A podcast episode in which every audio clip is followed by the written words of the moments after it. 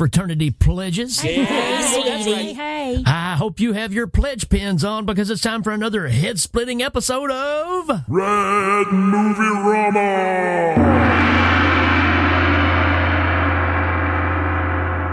And man, are we're going to have a blast with this one because we're covering the 1986 classic horror comedy film, Night of the Creeps.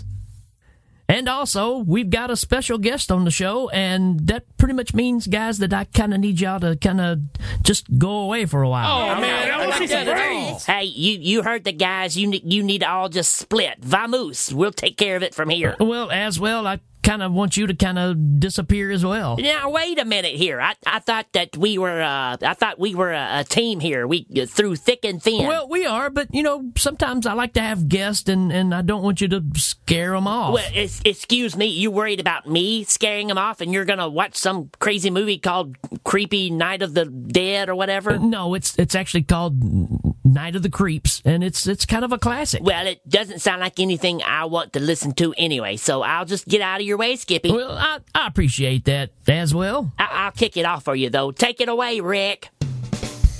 Night of the Creeps is a 1986 horror comedy movie directed by Fred Dekker. A couple of fraternity pledges pull a prank with a frozen body and let slug like creatures loose on the campus. Starring Jill Whitlow as Cynthia, the typical girl next door. Jason Lively as Chris. Hey, he's from European Vacation. Steve Marshall as JC. Hey, I could hang out with this guy. Allan Kayser as Brad. Yeah, he's the preppy guy you love to hate. And also starring freaking Tom Atkins as Ray Cameron. Too much coolness for one screen. Back to you, Rick. All right, folks, we're going to jump right into this one, and I want to introduce to you pretty much my long lost brother. I, I think we were separated at birth, and that's Mr. Joseph Zabigan. Is that right? That's perfect. That that's that's better than I said. Wow. You're not lying to me, are you? Not even remotely. Not even remotely. Perfect. We're such good friends. I screw up his last name every time we talk. So Everybody does. I don't know how it's pronounced. this guy is one of those that uh, we started responding to each other's post, and it just seemed like, I mean, it got to so ridiculous. It was like, hey. I like cheese, and he'd be like, "I like cheese too." It's like, well, there you go. Cheese is good. Cheese is great though. Is it, wait, Yes, wait. it we, is. We doing cheese this podcast? I can do cheese. We can, can do cheese. definitely do some cheese. Okay, this okay. movie, this movie's got plenty of cheese in it. Oh yeah. Oh yeah. Plenty of cheese.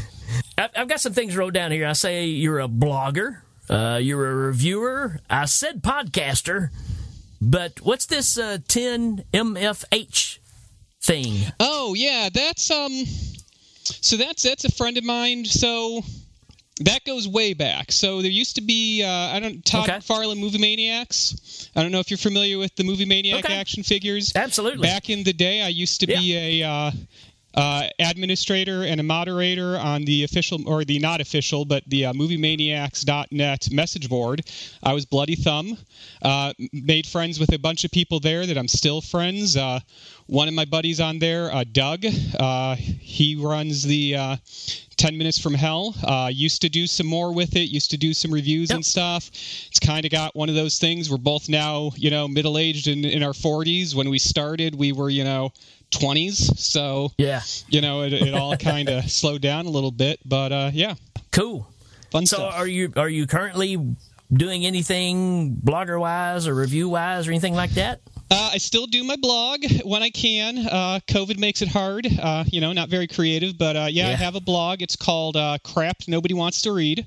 Um, I, I have my uh, my faithful reader. Uh, his his name's Steve. He's a really nice guy. Um, but uh, yeah, no, I just put up. I, I don't consider myself a reviewer because uh, like I used to review movies on the MovieManiacs.net back in the day, and. Yeah. I don't know. I just it got weird, and so I started to just like I just like to talk about movies. So I don't really consider myself that I review Sure. them. I just sit down and just like blather on like an idiot about whatever movie I feel like talking about it that day. I put up uh, short stories up there. I put up you know. Uh, one of my favorite pieces, reoccurring pieces. Uh, I put up bad teenage Joe poetry. Uh, I will also occasionally put up my uh, uh, bits and pieces of my Friday the 13th fan script. I mean, I was like 22 when I wrote it, and you know, it's all solid gold. It's all solid gold. Every minute of it. That's awesome. Yeah, people that uh, just talk about movies that that sounds familiar. I don't know. Uh, You you may have a long lost brother, separated birth that kind of does the same thing. Because really, I don't know anything about these movies. I just like them. Yeah, little bit, little bit familiar. Yeah, that's exactly it. It's it's it's. I just I like to talk about what. I like about him. Like to talk about you know I don't talk about movies I don't like because that's not fun. Well, sometimes that's fun. sometimes it's a lot of fun to talk about what you don't like, but that's not the case here. But yeah, what we do like is Night of the Creeps, right? Yes. One of the finest movies I think 1986 had to offer in in the horror genre. It's it's a, Oh, yeah, it's a definitely. long lost friend for me, man. This is a movie I can pop on anytime, and Oh yeah, me too. yeah, never get bored. It's it's uh, I don't know, man. It, it's it's right at the height of the roller coaster horror movie, right? Because it's not full fledged horror. Yeah. It's it's just a kind of a mixed bag of everything. You're kind of getting the dark humor of everything that was coming out this time with Reanimator, Evil Dead 2. This one kind of fits right in Yeah. there comfortably with all that stuff, and just absolutely love it. Yes, yeah, yeah. This this one for me, I mean, this one for me, I I'm a little bit younger than you. I think. I think you're a little older than I am. Yeah. But uh, so I was 11. I'm old. I was 11 when this one came out, and uh, one of my favorite things to do. I wish I still had this notebook, but I had a notebook where I would sit down. A movie would start up. I would write down "Night of the Creeps." Directed by Fred Dekker, you know, written by, you know, Yeah. starring, but I'd, I'd write down the information in the credits. And then as the movie went on, I'd be like, okay, de- mur- death one, uh, frat guy, in, you know, killed by slug. You know, I'd put up girl killed by, you know, uh, guy with axe. A- And I would sit there and I would watch these movies and I would keep you know a detailed record of how many people died and what happened to them and like this one i remember this one just going crazy and rewinding at the bus sequence so i could count exactly Yeah. how many people were on that bus so that i could have an accurate number. And i went into school and i'm on, uh, on the uh, in the lunchroom the next day go no you gotta see night of the creeps. Look at how many people died in the bus sequence alone yeah yeah i wish i still had that notebook What's hilarious is your 11 year old self takes better notes than what I've got for this show tonight. You know what? I have a notebook. I have a notebook of notes sitting here that I actually wrote almost a year ago. and was gonna watch it. Was was gonna, you know, do a couple Yeah. rewatches. And like, well, you know what? I already have the notes. Yeah, so the, what he's getting to there is we were going to try to do this one on uh, House of Wax when we kind of had it up and running, and we actually recorded an episode talking about this movie, and technical difficulties took over, and it just basically wiped the whole thing out. So we're going to have a bit of deja vu here, Little bit. going through this, but uh, Gremlin got into the it's going to be uh, totally fun, totally fun. So let's let's launch into this thing. So this thing starts off like you expect any horror movie from the '80s to start off with an alien spacecraft. Yeah. yeah, that's one of my favorite things about it. I, it's got like Yeah. the movie starts like three times. Yeah. Yeah, it's kind of like uh, Superman the movie where you just keep changing locations, right? So this one you start off in a an alien spacecraft. These little bitty, they're kind of ET looking, but a little scarier looking. They do have functional legs, so that's a that's a win for them. So I did have a friend watch it with me. It was her first time seeing the movie. She loved it, so it holds up. And about the aliens, she did point out that the aliens have cute little butts. So Oh, take that as Selling you will. The, fe- the female perspective, the aliens have cute little butts. All right. but you got a couple of aliens chasing another alien, and one of them's got this container, right? And they this one is running, and through detail, when you finally get to look, his eyes are a little different from the other aliens. It's kind of a giveaway to what's happening here. But he takes this container and it jettisons off of the spaceship, just like R2D2 and C3PO in the original Star Wars movie, and he just shoots it out into space. And so whatever they were that he was hiding, he's thrown off the off the ship. And then we get a scene where it cuts away to black and white and some text comes up that says 1959 Sorority Road. so we've gone from space movie to 1950s goody two shoe time in America, right? Corman University. Yeah, yeah. And we got this guy that's uh, pulling up to, to pick up his date. His name's Johnny. And uh, they go out parking, and while they're parking, they're looking at the, the stars. And uh, a policeman walks up who is uh, this lady's ex boyfriend. They just split up.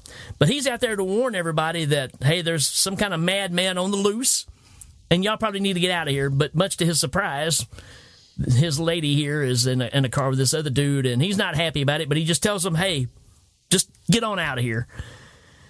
While that's going on, a meteor flies overhead, and Johnny, the guy that's out with the lady, decides, I'm going to go check this out, like you do in every And sci fi movie from yeah, the 50s.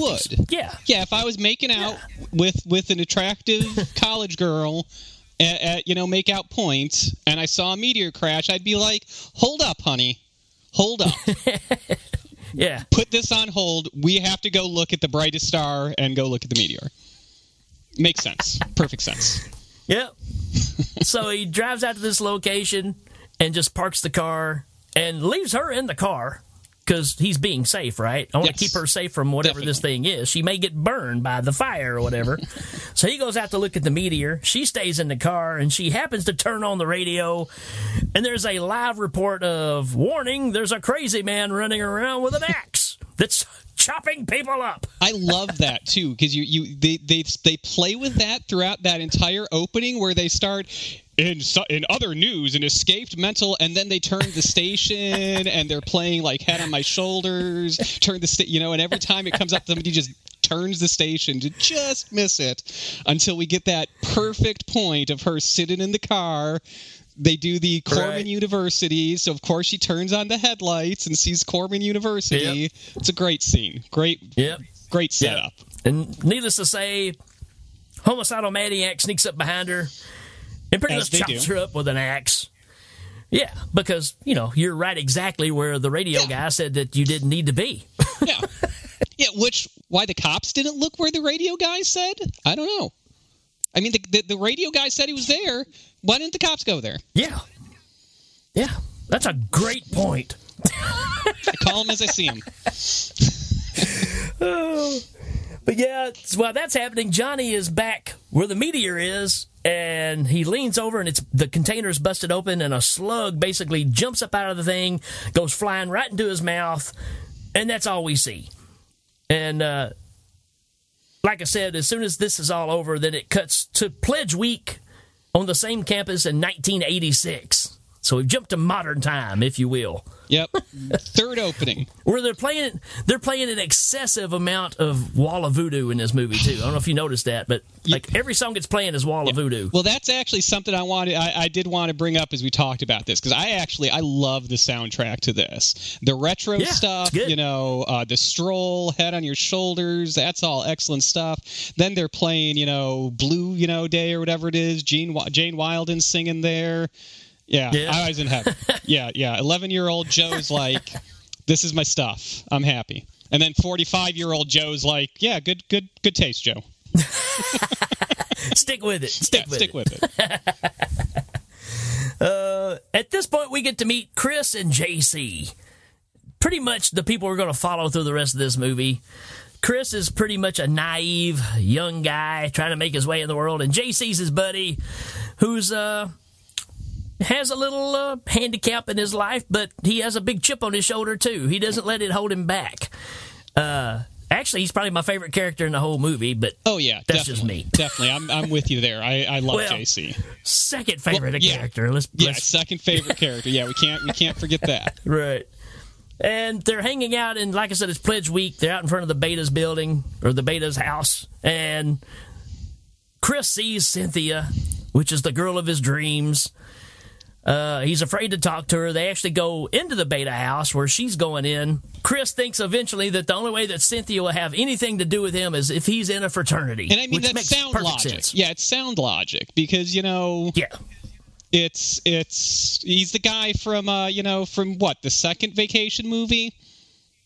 Yeah, Yeah. European vacation. Yeah, he's from Yeah. European Vacation. he's gonna need yeah he's gonna need a uh, sorority or a frat- fraternity behind him to you know yeah to yeah. get in there. He- He's good move on his part. So they decide, in order to make this happen, they're going to pledge to the Betas. And the president of the Betas, uh, who we find out is Brad, The Brad is the uh, the boyfriend of Cynthia. Yeah, and uh, he's you know your typical preppy '80s guy. I absolutely love Brad. He is because uh, do you remember Mama's Family? The TV show Mama's Yeah. Family. He was the he was the the the idiot essentially in Mama's Family, and here he just comes Holy out like smokes. somebody tried to clone James Spader and it failed. and then like you, you see them sitting there with like the groups of you know things and you even have the one guy sitting next to him when they first meet with the cigarette just completely being the the the guy from animal house the one preppy from animal house and just such yeah Yep. great great very stereotypical playing it perfect. I never knew he was the guy on Mama's Family. yeah That's good. yeah Wow. Well, see, to me, I always think of, you know, where's his follow up story? I mean, it's almost like he's Zabka Jr., right? It's almost like they're going to make a movie and say, yeah no, man, this, this, you know, Chris was being mean to me. And you do the whole flip thing, and we get a, a series later on, you know. yeah, I don't know. After the after you know kicking the crutch out from under JC, I don't know if he, I don't know if we're going to be able to build him sympathy. It's going to take a you know a much better writer than me to do that. Uh, so, in order to join the betas, he gives them a challenge they got to fulfill, and um, it's not an easy one. They have to go find a corpse and deliver it to one of the other fraternities' front steps, and just drop the body off, and uh, there you go. You're you're a you're a beta. I don't know, man. It, it's I don't know. I think I disagree. I think it is pretty easy. It's so easy. It almost does it itself. I mean, it almost does it for them, so that they don't have It to do really it. does. It's almost like the corpse just gets up and walks away. And all they have to do is run away screaming like banshees. There you go, folks. That's the whole show. We don't have to cover anything Boom. else. That's it. have a good day. Uh, Well, it, it's it does give you that thing of okay, we're on a college campus. Where do you find a corpse? well, I mean, obviously, Ricky, you go to the uh, cryogenics freezer. I mean, every college Absolutely. camp has, you know, a. Uh, I mean, I don't know. I wasn't allowed in college, but I'm guessing that you know people that were allowed to go to college had, you know, worked at the cryogenics freezer. And you and you gotta love the fact of this doctor slash scientist guy is typing in his password to get into the office or the cryogenics science lab, and uh, can't remember the last number, which is zero. and that that star that almost Star Trek quality metal door slide door that they have there that has no business being on on a uh, college campus. It's fantastic. Well, why would cryogenics be on a college campus like this? I mean, Well, now you're using especially in '86. And I love before before they even bring out that it's cryogenics. I love when they're looking at the body and they're like, "Look, it's a pops thing." You know, like who is it? Walt Disney. Before they even Walt Disney, establish, yeah. they're making the jokes about the Walt Disney being frozen. very oh, yeah. clever, very clever script. So many hidden jokes in this. Yep. So they they find the frozen dude, which is Johnny from the beginning of the movie. They've got him locked up in this, I don't know, container, and they decide to. Uh, they find the conveniently placed disable button. it's even labeled Yeah. disabled button. Yeah, and uh, was was it disabled or disengaged? Because if it was disabled, it seems Maybe it's like the- disengaged. okay, good, good, good. Because I was going to say if Maybe it was disabled, the guy using the crutch to hit the disabled button Like I That's said, way that- too clever. That's way too clever, even for Fred Dekker. Right. Disengage. I think that's correct. Yeah. It's just a big red button. Yep. I mean, you can't Yep. miss it. oh, I mean, it's almost like the button in, in the Zarkov's ship, Yeah. right? Before, that he that he hits his head on to launch him into space. Yep, yep. Um, So we now we got this guy that they've broken out of there, and while they're moving him out of the lab, the corpse grabs one of them's arm, and they freak out and take off running like banshees, screaming like Screaming banshees. like banshees. it cuts away uh, to where they're taking off running, and then the scientist shows up and sees them running out. He goes in, sees the body laying there, and he leans over the body. And guess what? A slug jumps out of Johnny's body that's been in this thing for 40 years, and it goes right into the scientist's mouth. And then it cuts away and goes to Detective Ray Cameron's dream sequence. Ray Cameron. Tom Atkins has said that this is his favorite role, and he is amazing in this role. He acts Yeah. the heck Yeah. out of it. That's phenomenal. Uh, this is this is the movie that made me a Tom Atkins Oh fan. yeah. Oh yeah. This And movie made even- 11 year old Joe tick his parents off by answering the phone with "Thrill Me." and I always answer "Thrill Me," and yeah, my dad. No, you gotta, you gotta say, you can't say hello. You can't say thrill me. Okay, whatever. Tom Atkins could do it, Dad. I That's can. right. I've even got a I've got a Tom Atkins shirt that says "Thrill Me." So um, yeah, it's, it's Nice, awesome. nice. But yeah, man, this this Nice. dream sequence. It, it, it turns out that the girl when she was killed was again his his love interest, his first love, and uh, he keeps having these dream sequences of her as she is she's aged just like he has, like their love relationship never ended. But they do this kind of tribute to Jaws here, where she's out in the water and it's all in reverse. She's coming Yep. up out of the water, Nice. and you got the people passing in the bikinis, and that's the swipes. I mean, it's it's dead up Jaws, no no doubt about it. Yep. And it's a Yep. it's a freaky dream sequence. And then the phone rings, and like you said, he answers, "Thrill me."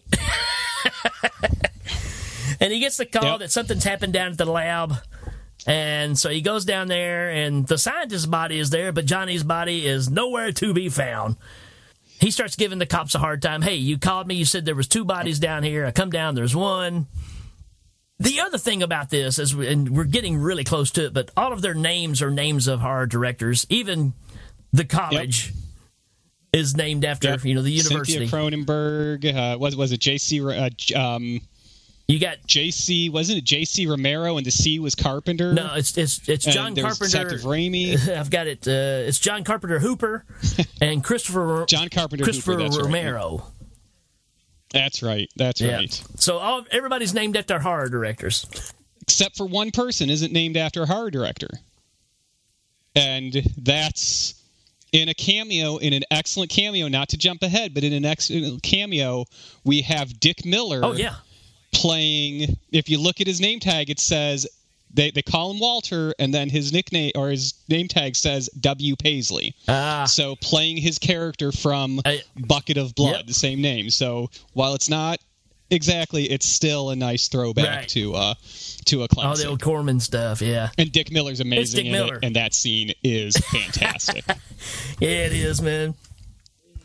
So uh, we're at the point to where they're looking for the other body, Johnny's body, and it ends up it just you know Cameron even says, "Well, it didn't just get up and walk away." Well, yes, it did. It it did, Cameron. It got up and walked away to the sorority, climbed up in front of Cynthia's window. His head split open, and a bunch of slugs come out of it, and uh, they go down into the basement of the house of the sorority house. So, little flash to earlier. There's a, a girl that's there that's staying there that's doing some kind of science project that's got I don't know a big crate full of brains. Well, yeah, again, as you would, it's very common for, you know, again, I wasn't allowed for security reasons on college campuses. We won't talk about that for right now. but, uh, you know, um, again, as they would, sorority girls carried around boxes full of brains. It's, I understand it's, it's common. Sure. Granted, everything I know about colleges I got from movies, so I, I may be off. they decided to take those and put them down in the basement because they want them. They don't want them just laying around the house anywhere because you know, ooh, brains, ew. you know. So, and we do get a timely uh, placed cat jump scare here too. Lady hears something at the door, and we're thinking it's going to be Johnny's corpse walking up to the door. But she opens the door, and a cat jumps up, and it's Gordon. You know what? And I don't know why. I have no idea why. But you ever you, you watch a movie and there's just that little thing that just clicks in the back of your mind that just drives you crazy. Yeah. For some reason, when it pays off, her delivery of Gordon when she's like, Gordon, I have no idea why, but it like sets the hair on the back of my head neck standing up. And I'm always like it whenever it starts, it's like, oh, she's about to say Gordon. And I like get annoyed with it. I have no idea why. I'm watching it again. I'm like, it's really not that bad. Why does it bother me so much? Well, and then she said, it, I'm like, oh, Because Gordon is not a lovely, fluffy name when you say it. yeah, no, Gordon. no, it is not. You know, you're supposed to say Gordon's alive. You know, not oh Gordon. You know, Nice, nice. That was good. That was good. I saw. I, I heard what you did there. oh. Nice, nice. So uh, we got a body in front of the sorority house now, and the cops show up, and they're trying to figure out what's happening. The next morning at school, Brad confronts Chris and JC with probably the best gag that's in this movie with uh, don't you know the difference between the sorority and the fr- fraternity and he says it's all greek to me Yeah, Classic. yeah. Not cool, bro. Not cool, bro. Not cool. Uh, and this is the part where they're trying to walk away from him, and they say, "Look, man, we chickened out. We couldn't even do it, so we don't even know what you're talking about about this corpse."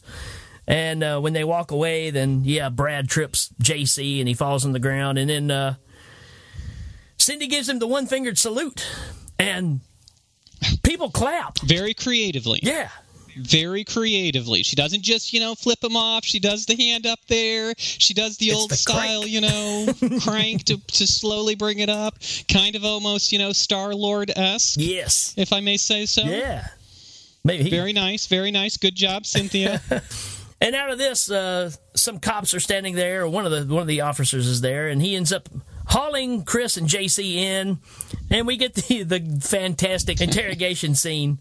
Yeah, again, where we get the, the, the classic line, screaming like banshees, Yeah. and what's probably a little bit of an on PC uh, performance by the janitor. Yeah. Probably not something that would make it into a movie, but uh, again, it's just like uh, uh, like another ten minute whatever scene of just watching Tom Atkins over the top just steal every moment and just but Jason Lively does an amazing job in that scene. Oh, I think in, the two of them Yeah. are fantastic. Yeah. He doesn't try to meet, you know, Tom Atkins level. He just kind of keeps it, you know, low. Yeah. I love that whole scene with the the back and forth with the JC trying to come up with a story. No, we didn't do it, and then Chris is just like, "We did it. We totally did it. He's lying." He's lying. "We did it."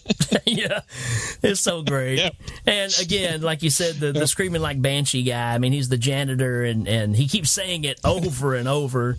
And uh, so they end up cutting them loose, and it goes to a scene of the janitor at one point where he's actually just cleaning whatever, and he's still saying screaming like banshee.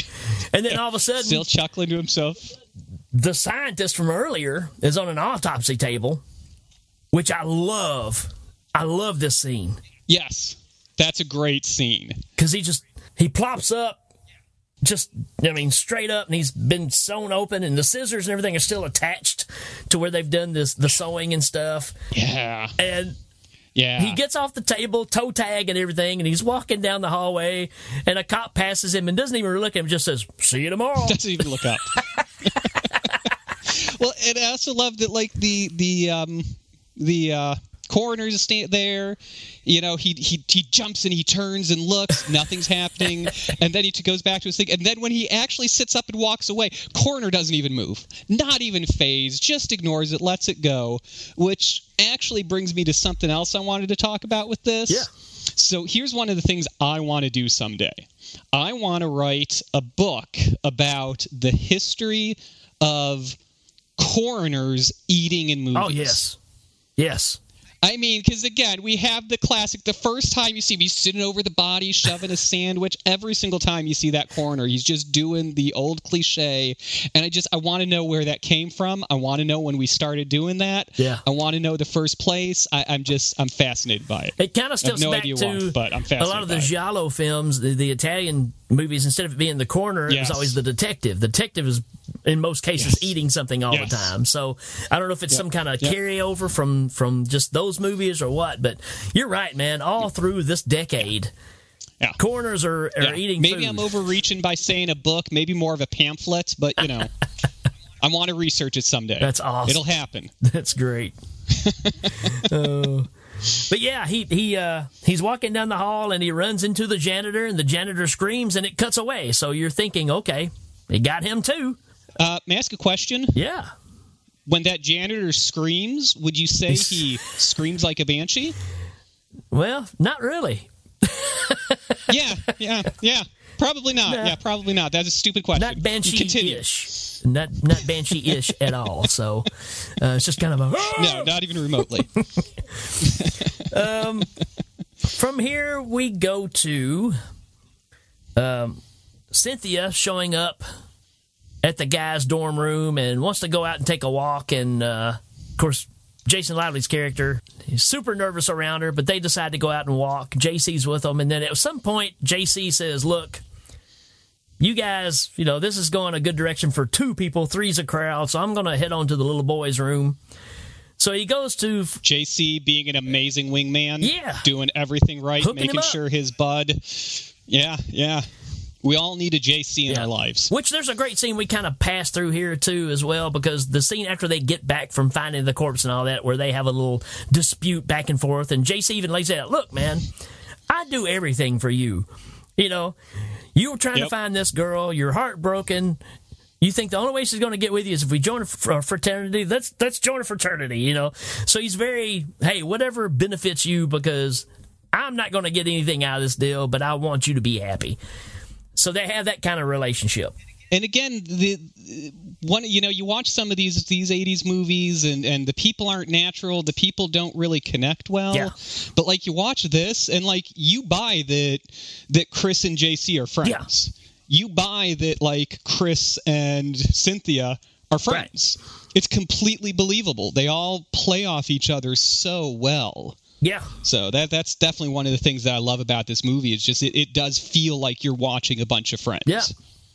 And even though that kind of comes to a screeching halt at this point, Yeah, yeah. because JC goes to the bathroom, and while he's in the stall, even though it's got probably my favorite thing in the whole movie where it says Stryper Rules behind his head on the wall. Because, Yep, yep. And if if I'm I may be wrong, but doesn't it say Stryper rules? Because didn't Dekker like direct a Stryper video or something like it's that? something to that degree, and I think some people that were working on the set was evil, either people that was working with them, or there's something to that connection where they were all involved. yeah, there's something with that connection. Yeah. But uh, yeah, you'd think I would have looked that up before just blurting it out here. But hey, you know, this is my first time. Give me a break. Yeah, don't Get off my back. you can look it up yourself. Not you. You're doing that. You're not on my back. I'm talking to the, to the listeners. Get off my back. Google it if you want to know so badly. But then also, we have another reference in there, though. We have another reference a moment later to Dekker's next movie Yeah. when we see on the other wall, you know, Go Monster Squad. Monster Squad. So, yeah. yeah. Which we may have to return and do that one too. Oh, such a good movie. Mm-hmm. Yes. So JC's taking care of business, and all of a sudden he hears something, and he opens up the stall door, and laying on the ground in front of him is the split open head of the janitor. And a bunch of these slugs had come out of it. And it's full on panic time now because, you know, we don't want JC to die. No, no. But he finds out something very, very No. important to the rest of the story is the fact of, and I don't know why he's lighting a book of matches. I don't know if he just stunk the place up that bad. Yeah, you know, I've always wondered that watching that scene because he's like, he, he he establishes, he knows the slugs are there. What am I going to do? I'm just going to light matches and throw it at the ground and see what happens. Just, just Yeah. Just you know, fortunate that the first thing he tried happened to be the right thing. to work. I mean, if he had had a water bottle on him and poured some water there, the whole movie would have gone completely That's true. different. But no, he had he had, Had matches, matches. and so history was made. Yep, he lit the whole back book of matches, holds it under the door, and one of those slugs come by and hits it, and it just like totally disintegrates right there on the spot.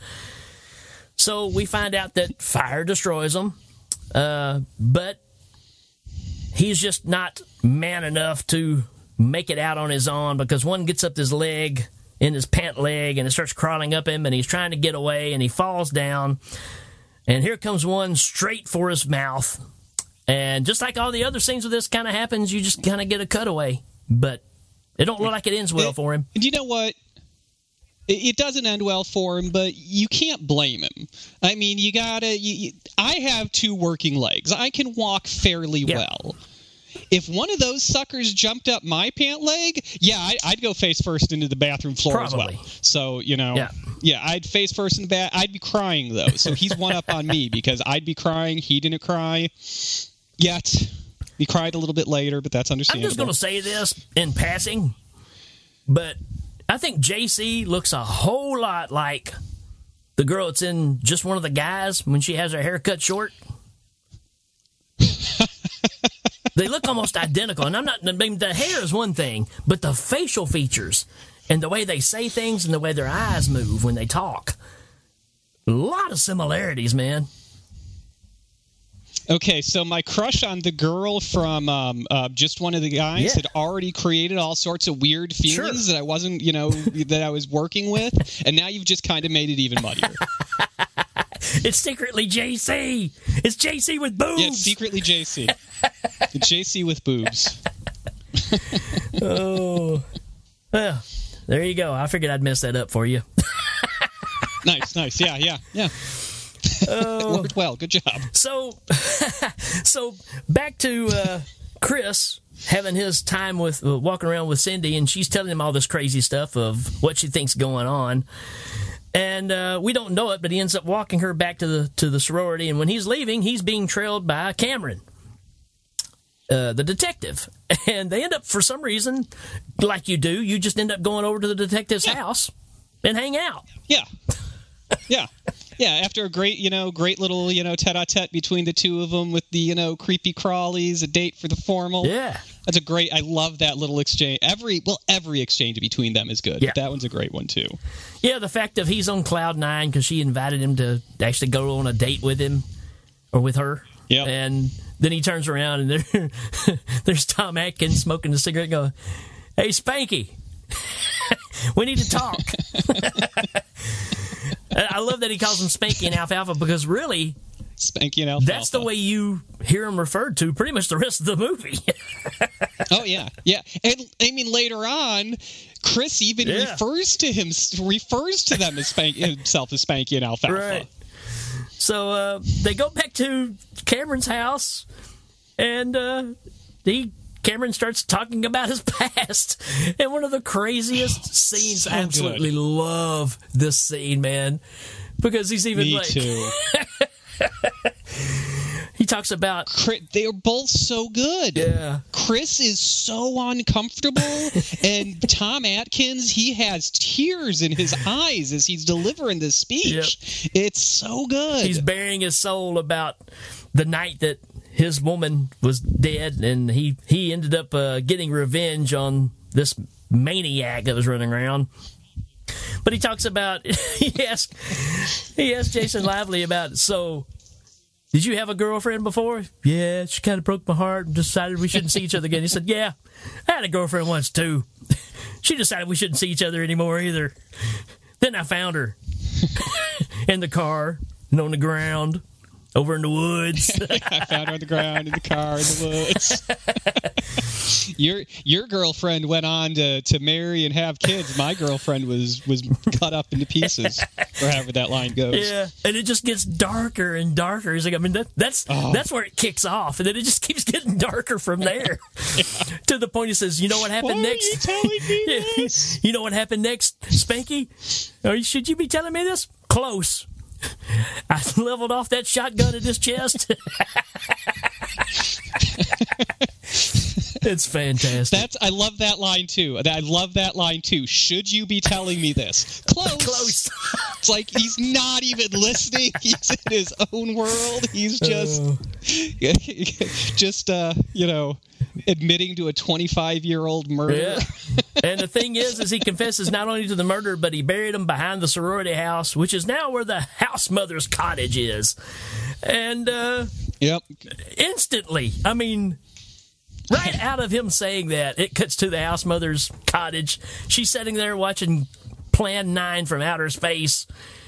And uh, second Plan 9 from Outer Space reference in the movie earlier in the beginning when um, uh, the first girl leaves to go to uh, on her date. The one of the two peoples that they walk by is sitting there going, "Oh, did you see Plan 9?" and then they cut. So second Plan 9 reference in the movie. But yeah, she's sitting there watching TV, and all of a sudden, up through the the ground of the the or the floor of the house Bonk. comes the uh, Bonk. the maniac with an axe. It, it's I'm like, why would he bury him with the axe? I mean, if you shot this guy, And it was a it, there was blood on it too. He, he didn't even clean it off. He just you know left the axe with him. oh man, Yeah, I wondered that too. Why? But you know, in his defense, Detective Cameron is not the most you know even keel guy. That's true, very true. He, he may be a couple of you and know. he was a may he was a rookie at this bit. point too, so he didn't think things Yeah, through. yeah, he didn't think yeah. about, hey, what if this body comes back alive? He'll have a way to bust up out of a floor if he's got an axe, or if he doesn't, then he'll just be under the house for a long time. I mean, really, who could see that coming? You know, if if he could see that coming, yeah, that that would be a little uh, yeah. So you, you got to forgive. him. Right. But yeah, now the house mother's been chopped up to bits. And again, Cameron gets the phone call. You need to come out here. So he grabs his shotgun, takes off, shows up at the house. And uh, yeah, the, the coroner is saying again while he's eating a sandwich or something, Yep. if we had to put if we put a one body piece in each bag, we'd be here all night. And I love that he's saying that. There's like all these college girls Yeah. just crowded around them, and the coroner's just flippant about their dead house mother that was just chopped up with an axe. And pff, who cares? Oh, but yeah, he's looking for the body, and the body's nowhere to be found. Then you got an APB going on. Cops are running around everywhere looking for somebody with an axe, and they finally find him. But there, there's a there's a great scene where the cops are in the car and they're patrolling, and one of them stops because they So see good. something. And that skeleton person or whatever this maniac comes up, which at this point he kind of looks like Eddie off the cover of some of the Iron Maiden album covers. yes, yes, definitely, definitely, oh, definitely. he's just a skull. and that with with a mullet and, and a hatchet. that's something about this movie too that I, I think it's it's it's easy to forget that how good the effects are Yeah. Really Yeah. I mean, because that's it's a great looking zo- it's a great looking zombie. You see, like some of the stuff with people's faces half gone. Right. You know, it's really really good effects in here. Even the slugs themselves are so well done. I'm not going to say you never see the strings. There's some moments Sure. where you definitely see the strings, but usually it's it's really well done. Yeah. Really impressive work on the. I didn't look up to see who did the effects, but whoever did it, you know, kudos to you. Good job. Yeah, I totally. I uh, know to- you're listening. Totally agree, man. I mean, I, I think that, that that they still hold up, and it, it holds up in this in this '80s frame of what we're looking at. So Yeah. you don't look at it and go, "Oh, that looked really crappy." I mean, it it, it holds up Yeah. to the time, and Yeah. it's it's enjoyable. Uh, exactly, exactly. They're they're very good. Yep. Yeah, very fun. But they end up cornering this guy or this body in a dead end street. Cameron shows up with his shotgun. I've already killed you once, you know. So we kind of get that thing. Cops are unloading on this guy, and bullets aren't really doing anything. For some reason, his body's glowing. There's li- shafts of light coming out of his body for no reason. Well, that's- They're just coming out of the back. When we see him from the front, they're not there. So Well, you got to remember, Yeah, I this, don't know what this is around about. the time of Rambo 3. And in Rambo 3, he blows that big hole in, the, in his side and he cauterizes it, and you can see daylight through him. So it was just the going trend of the time. yeah, nice, nice. Oh. Rambo three. Yeah, yeah. but and then uh, Cameron blows his head off with the shotgun, and a ton of these slugs come out, and all the cops are just standing, which I think is kind of odd because now there's, I don't know, 15 cops standing around, all with their mouths open, shocked at what they just saw, and no, no slugs are jumping in them. I thought that, Yeah. that, that Yeah. could have been a good opportunity, but, you know, that's in hindsight. Yeah. Yeah, definitely, definitely. And uh, I like to think that every single one of those cops called off the next day, that they were all like, you know what? A, a good pension, good pay, but you know what? I'm I, I need a new career. I'm not I'm not dealing with this. Oh, but we're in luck because the very next day is the day of the dance, and we get an 80s montage that is a 100% pure 80s montage. Yes, yes, and and it's like I said, it's the scene because everybody's getting on the bus during that scene. Oh, yeah. Two things about this: it's the scene when I was a kid that I just kept re- uh, rewinding over and over and over again to count exactly how many people were on that bus to get a. Uh, uh, accurate number, and I also want to bring up one of my favorite side because all the side characters Yes. too, like like what was it, Steve, Steve with the with the- unibrow at the beginning, are all so good, and I absolutely love the guy taking attendance. on the bus, he is loving every minute of it. He's so Yeah. it's like, yeah, Steve's, here, Steve's here, Steve's here. all You know, he is like, yeah, yeah, and he is just loving taking attendance. You know, if things had gone on differently, he was going to become like an accountant. Yeah. He was going to work for the IRS or something and just enjoy just bookkeeping. He had a long, you know, line of bookkeeping in front of him, and it just it didn't work out because of the Yep. because of the den mother's dog. It's all because of what he said. We're going to get done, dude. Yep. We're gonna get done, dude. So I was probably rewinding this part of the movie too, but it was probably to catch all the the brief nudity that leads into that as well. Because I was 16 when this came out, so yeah, Yeah, yeah, yeah. Well, yeah, yeah. There was that that nudity, but uh, again, just to show where my mind's at, I was like, "Oh, that's nice," but no, how, how many people are on that bus? I need to. Okay, wait, wait. Oh no, there's somebody behind that person. Need to. Yeah, and you and you priorities. you kind of said it too, man. This dog, this dog is kind of Yeah. like the reason for the whole last half of the movie. I mean, yeah, yeah, not only does it turn somebody more significant in, in the movie into a zombie, but it makes that whole bus crash. It's got all these guys dressed Yes. up in tuxedos who are already half blitzed. the dog runs out in front of it. This dog has already got a slug in it, or many slugs. Uh, it walks up to Brad, and he's at the sorority. He's going to go apologize. I guess he's apologizing. He's going to go talk to Cynthia and try to fix things whatever he's doing. because you know they have totally split and he sees the dog and the dog uh, gives him a slug and i remember Sloop right into his yeah mouth. i remember showing this to my niece and it's one of those moments where you're already starting to put the the dots together right and she says if they end up killing this Yep. dog at the end of the movie I'm going to be mad. And I'm like, it's already dead. She's like, Yeah, no! I, I hate to tell you this. hate to give you the bad news, Yeah, but the dog's already dead. yeah. And uh I mean, depending on which ending you watch, the dog kind of makes it. true. True. Yeah. Yeah, kind of. We'll talk about that for sure. Cuz that's We will. De- that's definitely. We definitely need to talk about yeah. that. So uh, uh do we go back to well, the dog runs out in front of the bus while while Brad has been now become a zombie. He goes to talk to Cynthia at the sorority, knocks on the door. I guess he knocks on the door. Haven't figured that one out yet either. Yeah. Yeah. And the uh, the girl from Return of the Living Dead is at the door. Su- Suzanne Snyder. Opens the door and says, "Oh, hi, Brad." Cynthia, I'm sure. I'm so I'm so sure. sure. Yeah, because she, th- she thinks he's like got makeup on or something like he's lo- supposed to look like a zombie. And the fact that Cynthia comes downstairs, grabs Brad by the hand, never looks at him, sits down on the steps. I love that she never Oh, looks yeah. at him. They sit down and have this long conversation. She's just spilling her heart about how it's just over. And he's back there behind her incubating. and these slugs are just popping out of his mouth and Yep. landing on the ground in front of her.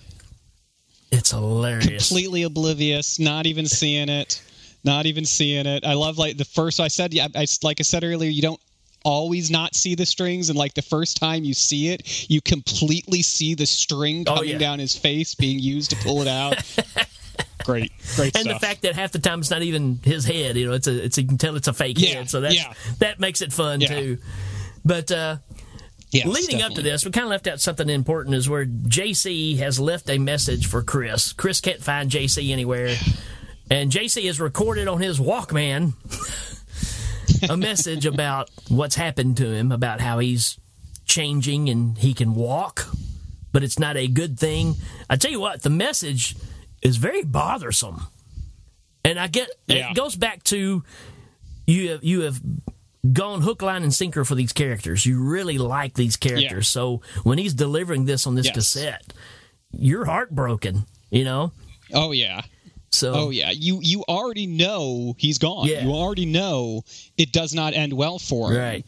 And having this callback, it's like, oh yeah, that's a hard scene. so he ends up It's a hard scene. JC says that, you know, he he feels like he's dead. He doesn't have a, a heartbeat or a pulse, and he went down to the boiler room because he knows that heat will kill these things. And Chris goes down to the boiler room and finds his body laying there.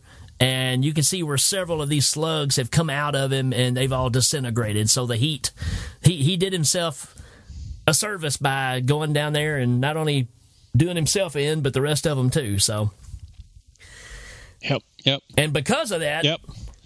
Chris goes back to Detective Cameron's house, who at this point has totally flipped his lid. Totally flipped his lid. He's taped up the door. He's got the gas on on his stove.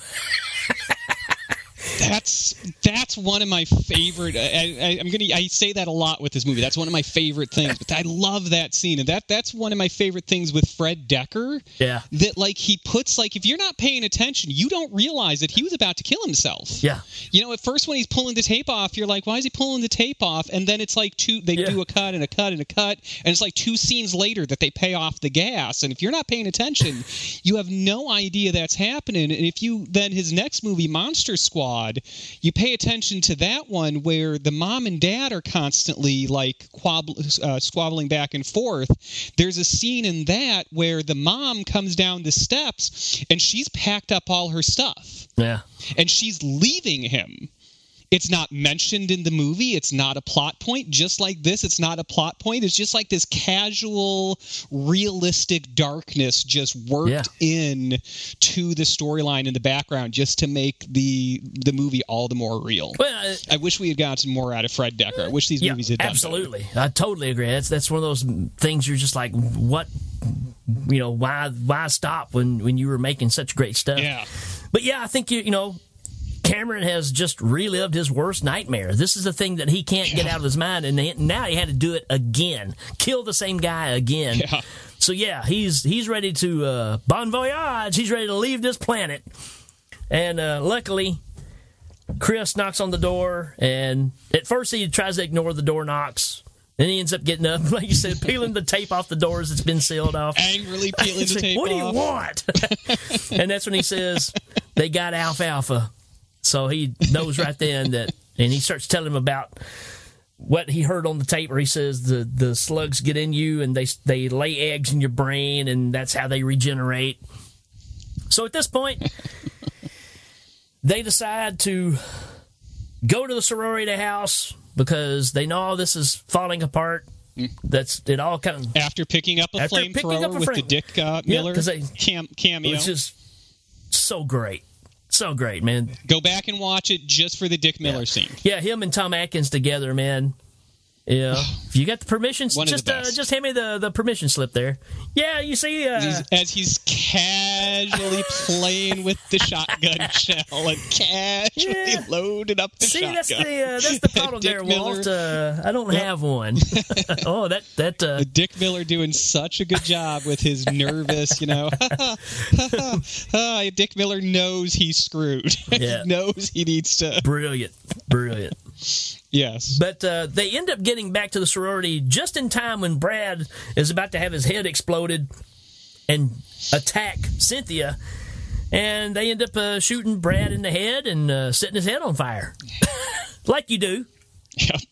That, like you do, yeah, yeah, yeah. That that makes sense. That's what you. That's you know, not to be that guy, but that's kind of what we need to do with the Bradsters of the world. So, what does he tell him? Sorry, Brad. Don't take it personal or something. What does it say too? Yeah, something Yeah. like that. Don't take it personally. Yeah, something like that. Uh, and then then we cut back to the actual bus that's been crashed, yes. where you were probably keeping score here, right?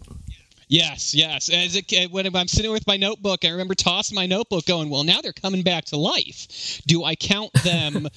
do I, you know, do I count them twice? Because, like, you know, technically, you know, do the zombies count? And so I had this whole, like, I had to pause the movie to have this whole moral, you know, discussion with myself as to whether or not zombies counted as human life and whether or not to count them twice. Yeah.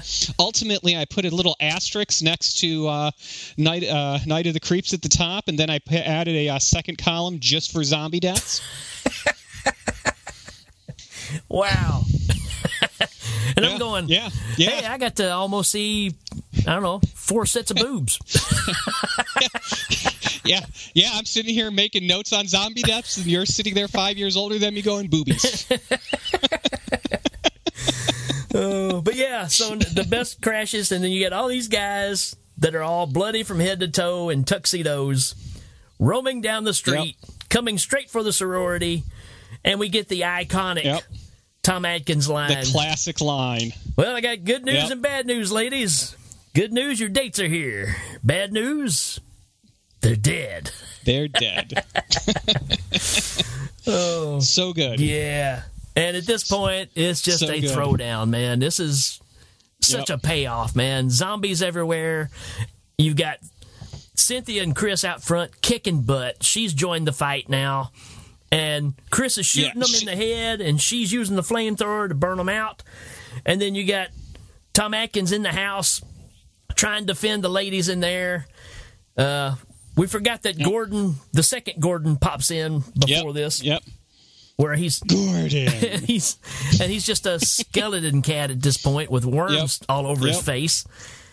But uh, you start having zombies busting into the sorority from the back window where where detective is, and when I met Tom Atkins, I got him to sign a picture and I got him to write "It's Miller time." I mean, nice. Nice. Mine uh i i had uh I had a quandary. I never ask them to write anything particular. There's only been two times where I've asked for anything particular, but I never asked for anything particular. Yeah. And I'm up there and I'm like, I can't decide between just the classic thrill Right. me or I've got good news and Yeah. bad news. yeah, I, I couldn't decide which one I wanted. And uh, he knew his audience well enough to go to Joe, thrill Right. me, Tom Atkins. Yeah. So yeah. Just you know, uh, to me, that line, the the "It's Miller time" is just so left field. I mean, Yeah. who would, who in the right man would? I'm fighting a zombie. I've I've shot him, and now I'm getting a, a can of hairspray and my cigarette, and I'm going to go. It's Miller time.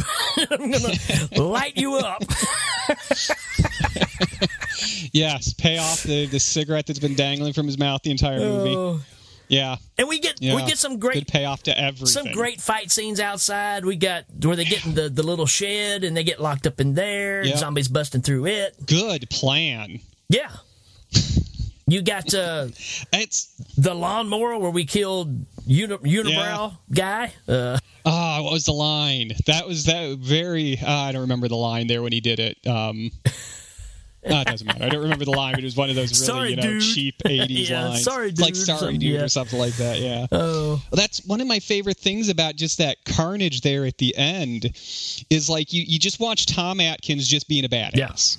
Like there's the one scene where he just catches the slug with his hand, Yeah.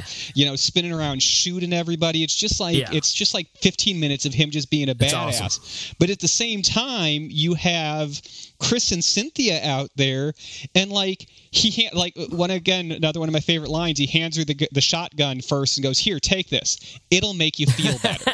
and she kind of hugs it. She kind of like wraps it around and kind of like rubs her face on it, like.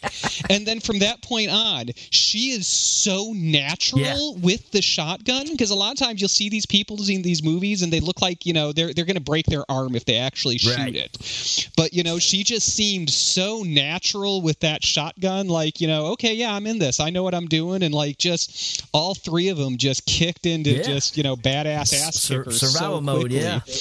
And they're Yeah, they're holding their yeah. own out there, man. I mean, they they get in a couple of tight spots, but they end up working out of it. And then uh, that's at the point where Chris notices that the slugs, when they bust out of these zombies' heads, are going right back down into the basement. And he goes, "Okay, what's down there?" And that's when you put together, oh, that's where they stored all those brains. So they go in the house, get all the, the ladies out of there, tell them, get out, get out of the house, get out of the house now.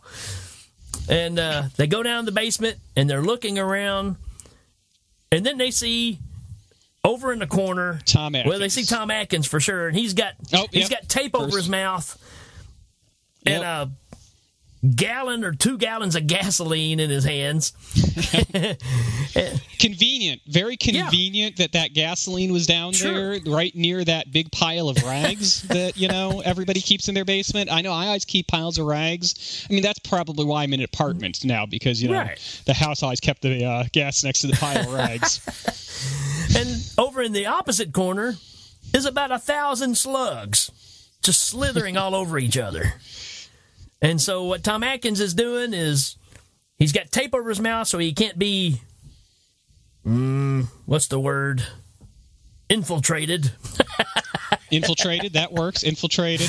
Uh, zombified. zombified, and he's taking the gasoline, Taking and he starts spa- splashing the gas everywhere, and he takes the tape off his mouth, and he starts counting down. So he's telling Spanky and Cynthia they need to get out of there because he's about to blow this place up. So they take off running. They're doing the countdown as they're running out. He's splashing the. And neither of their countdowns even Oh, yeah, remotely not even close. Yeah. They are not even close. There's no continuity between them. Yeah. It's it's like they don't even match themselves. Well, he gets- they do a horrible job. well, Chris gets faster as it goes towards the end too. So Yeah. it's like yeah. But anyways, they make it outside, and that's where you get again another slugs. There's several of them that are like going to fly at him and get to him, uh, get to the detective. But when Jason, or when Jason, when Chris counts down to zero and says, "Detective, thrill me," the whole sorority just goes up in a ball of flames, Boom. killing all of the slugs, all of them, maybe. Yeah, maybe. Maybe. So It's all over. it They have that nice moment. They, you know, the eye contact. The two of them finally kiss. Yeah, even though all of her personal belongings that she's had all her life is just now burning up, and there's probably some ladies that were probably passed out in the back room somewhere is probably burned up alive. But hey, yeah, yeah. But you know, what can you do? yeah. I mean, what what you gonna do? You can't you can't love you can't all. grieve forever. yeah, you can only grieve for so long. You can't expect them to worry about that forever. But we get the the, the, the scene here where they've they've finally uh, embrace, and uh, according to what version you watch, this is where we have two different endings. Yes. Uh, the one that I grew up seeing, they're kissing, and they see the little dog coming up. They bend over to look at the dog, and a slug comes out of the mouth, and then we get a cutaway to black, and that's the way the movie ends. Yes. It it's interesting. Like like you said, that's the one you you grew up seeing and, and that's uh, definitely the one I remember seeing. But this is like one of the first movies that I remember being conscious of the fact that there was an alternate ending. Ah, So I, I know I saw it somewhere before it came out on DVD because I already knew what that ending was, and I had already seen the stuff. So I know it had, it had come with. So like this was like I said, this is like one of the first movies that I was like aware that there were different endings. And uh, yeah, I have no idea where I saw that, but you know, I, I did see it somewhere. And I was actually when uh, I like I said, I watched it last night with a friend, showing it to her for the first time. And again, she loved it, had a lot of fun. And uh, I was trying to remember where I saw it for the first time because I know it wasn't that DVD. But uh, yeah, I was definitely aware of the alternate ending, and the alternate ending I remember is different than the alternate ending that's in the um, theatrical or the uh, director's cut. Oh, really? Because uh, yeah, because the director's cut, as I'm sure you were just about to explain, the director's cut they kind of embrace the. Uh, quality of video gets really really bad Yeah. you cut to detective cameron walking down the street with the slug Yep. All burnt up and thing. He falls, his head explodes, slugs everywhere. They go up under the fence, and then you just see this adorable, you know, fake cemetery that looks like it was made for a 12 year old's, you know, model train. And, you know, the alien ship flying over it looking for it, and then as it disappears, the stroll starts. I remember seeing it without seeing Tom Atkins. That makes sense. I remember seeing it without Tom Atkins there, where you just see it and then you see the slugs. I want to say I remember the slugs coming from the dog, but I Well, could be completely wrong on It- that. you know, it, it and that would totally make sense to me. You know, because then you're back down to possibly one slug, right? Yeah. Whereas, like Yeah. you said, with Atkins, you got you know several that come out or whatever. So Yeah. yeah, I mean the fact that it's the cemetery, so you're saying, oh man, Yeah. this could be really Return of the Living Dead, you Yeah. know, yeah. or you know, Which ending do you prefer? I, I still like it with the dog coming up and you get the slug coming out and it mm-hmm. just ends. I, I, I still prefer that one. I guess because it's that thing of it's the first one I saw. Yeah. Yeah, I think I actually like the. Um, I think I actually like. I don't like that Detective Cameron is turned. Right. I, w- I want him to have just Right. died. I don't want him to have been turned. But uh, I, I think I like that ending better because you know we get the cemetery and then the spaceship. Yeah. I like the tying back into the spaceship at the end of the first, at the, or at the beginning of the movie. Yep. Ending with the beginning, I like bringing that all together. But I do love the dog, even though it hints that you know Jill Whitlow got turned. Sure. And I don't think I like that. Oh, well, to me, to me, it kind of lifted open to uh, sequel, right? You know, uh, Yeah. you Yeah. could you could easily have this run on and on, and that was another thing of the of trend of the time too. Man, is always leave it open because Yeah. you never know. So, oh yeah. you know that's the reason we get Yeah. Bride of Reanimator and Beyond Reanimator and those we could have probably done without. But anyways, um, Yeah. Well, you know what? Beyond Reanimator gave us, you know, one of the best songs ever in horror movie history Yeah. in Shake Your Dead Bones. Uh, you got to reanimate those feet. I'm not going to count the, I'm not going to tell you the amount of times I've driven home from work at two o'clock in the morning when, you know, we could actually leave the house to go to things like work with my radio blaring, singing Dr. Reanimator at the top of my lungs. Happened way too many times for me to count. That's awesome. Oh, so yeah, man, this this movie to me is just. I don't. I don't see how you can call yourself a horror fan and you haven't seen this one. You, it may not be one that you like because horror is a lot of different things to people, right? Uh, Yeah. This one, to me, this is a gateway horror movie, right? This is one that you Definitely, can definitely. let eleven-year-olds and teenagers watch, Yeah. and they actually get a kick out of it. And uh, Yeah. it's not too scary, but it's got enough stuff in it to make you go, ooh, you know. Yeah, and it's got a nice mix of comedy without being it's funny, but it's not a horror comedy. Right. So it it, it Yeah. does that line really well. Which again, so does Monster Squad. Yes. Which again, I think is the the strength of Fred Dekker. Yep. Yep. And just the brilliance of sci-fi to the sci-fi 50s movies to moving it up to Yes. the 80s which all that stuff goes hand in hand anyways because i remember growing up Yeah.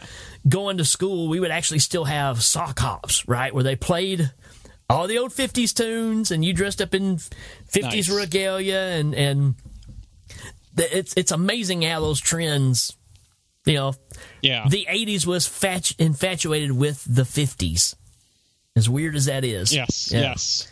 Yeah. And now we're infatuated with the 80s. yes yeah it, because And it's- 90s. it's that parent. I guess we're moving to the to the yeah, 90s it's now. that yeah. parent thing right so whatever your parents was into Yeah.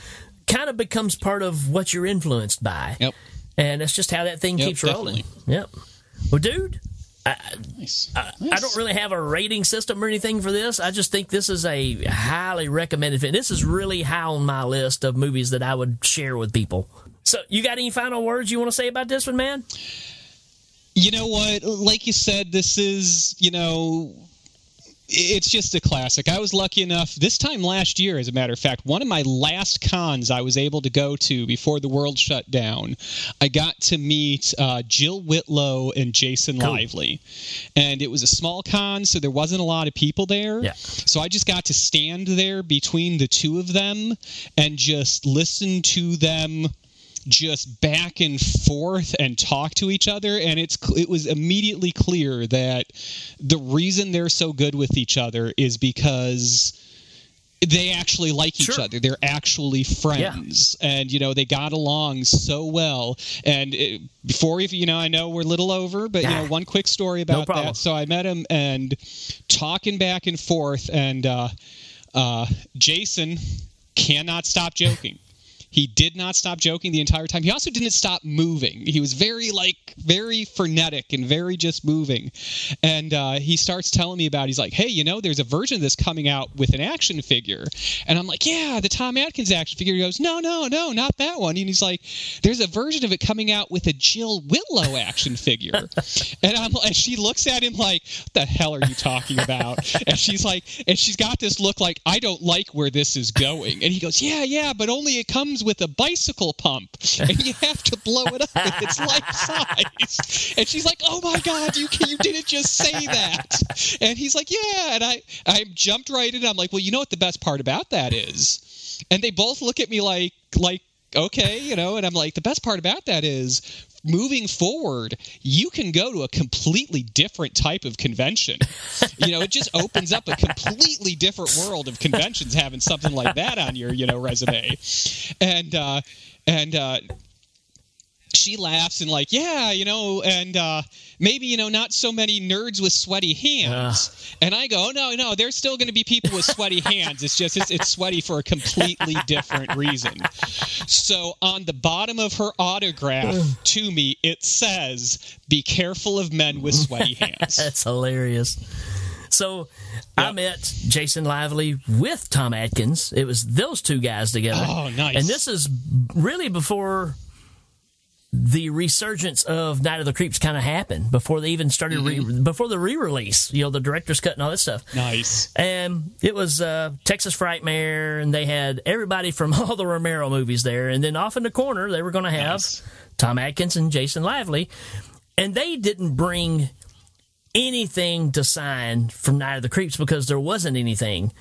And the people that were running it was like, Are you out of your minds? And they're like, You mean people still like this movie? they're like, Are you kidding? So they actually went and took a copy of the movie and played it and took some still shots, printed them off on, on pa- photo paper and gave them to them so they'd have something to sign for people. And that's one of the things I got. Amazing. And my story with Tom Atkins was, uh, man, I've got. Who cares how long this episode is? We'll we'll talk. this was the. They had found a uh, an original print of Night of the Living Dead that was on like Nice. 60 mil or something. I mean, man, mm-hmm. I mean, it was, and they were actually going to show it and at a theater in Texas mm-hmm. with Romero and everybody there. Now, this isn't where ah, this isn't where they were going to show it and Romero and everybody standing up front. They were sitting in the seats. Mm-hmm. And me and my buddy uh, David Foster, which he's probably listening, he uh, he's the biggest Romero fan. So this was like his Romero Palooza. I mean, everybody from every frickin' movie was there, and um, so we're we go to the theater and watch this movie, Night of the Living Dead, and right across from us is Dee Wallace, Malcolm McDowell, George Romero, then everybody else that's that's involved in these flicks are all sitting there and we're just in hog heaven. On the way out there was an after party that we were supposed to go mm-hmm. to and we didn't know we're we're in Texas. I mean, I'm, we're from Tennessee. We don't know the first thing about Texas. So we're trying to find somebody and say, how do we get to this other location? Because we don't know where we're at. We found the theater somehow, and we saw Ken Foree. And hey, Nice. hey, Ken, I said, you know, we're big fans. I said, but we're supposed to go to this after party thing. He's like, oh, yeah. He said, we're supposed to go there too. He said, I'll tell you what, y'all just follow me. And so here we are driving down the road following Ken Foree to this party. And Perfect person to follow because no way you're going to lose him in a crowd. Oh. Exactly. You are never going to lose Ken Yeah. Foree in a crowd. and uh, I can go on and on about that story, but what it come down to is I went to the restroom uh, at the party, and out in the lobby was Tom Atkins.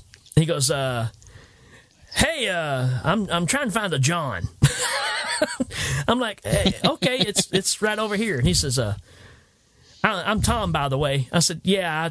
I know who you are, man. I said, You're one of the coolest people ever. And he's like, Oh, so you know who I am? I was like, Yeah. He said, What's your name, Scout? And I, I told him my name was Rick. He's like, uh, you got a pretty good accent there. He said, Where are you from? And I told him Tennessee. So the rest of the whole time that we were there, I would walk by and he'd call me Ricky Bobby. hey, Ricky Bobby. Appreciate your help Nice, the other night. nice. So, but he's that person that you you wonder how much of it is the character and how much of it Yeah. is real. He he has a part of that in him already Definitely. and uh, just super cool, man, super cool, and and I just I love that that whole memory, and and Jason Lively, like you said, they were cracking up with each other, and and it was just fantastic. So, but yeah, man, all Nice. all you folks listening, you got to check this movie out. It's a ton of fun. Can't recommend it enough. We may try to get together and do Monster Squad if you're up for that. we should, yeah. Absolutely. Yeah, I'm up. Well, Definitely. Well, man, I totally appreciate you coming on. This has been a blast. I'm sure that we could talk for another four or five hours. Definitely, yeah. We- It, it's been great. It's been a lot of fun. Yeah, and, and it, so And, far uh, it hasn't messed up on us. So uh, No, no, yeah. Everything. I mean, this is my first time doing this, so we still have plenty of time for me to stupid at it. So I could stupid it before we're done here, but uh, I'm, my fingers are crossed. well, man, I appreciate you hanging out with me. No problem, no problem. Just I got one thing to say before we go, though. Yeah. Detective, Thriller. All right, folks. We will see you later on. Adios.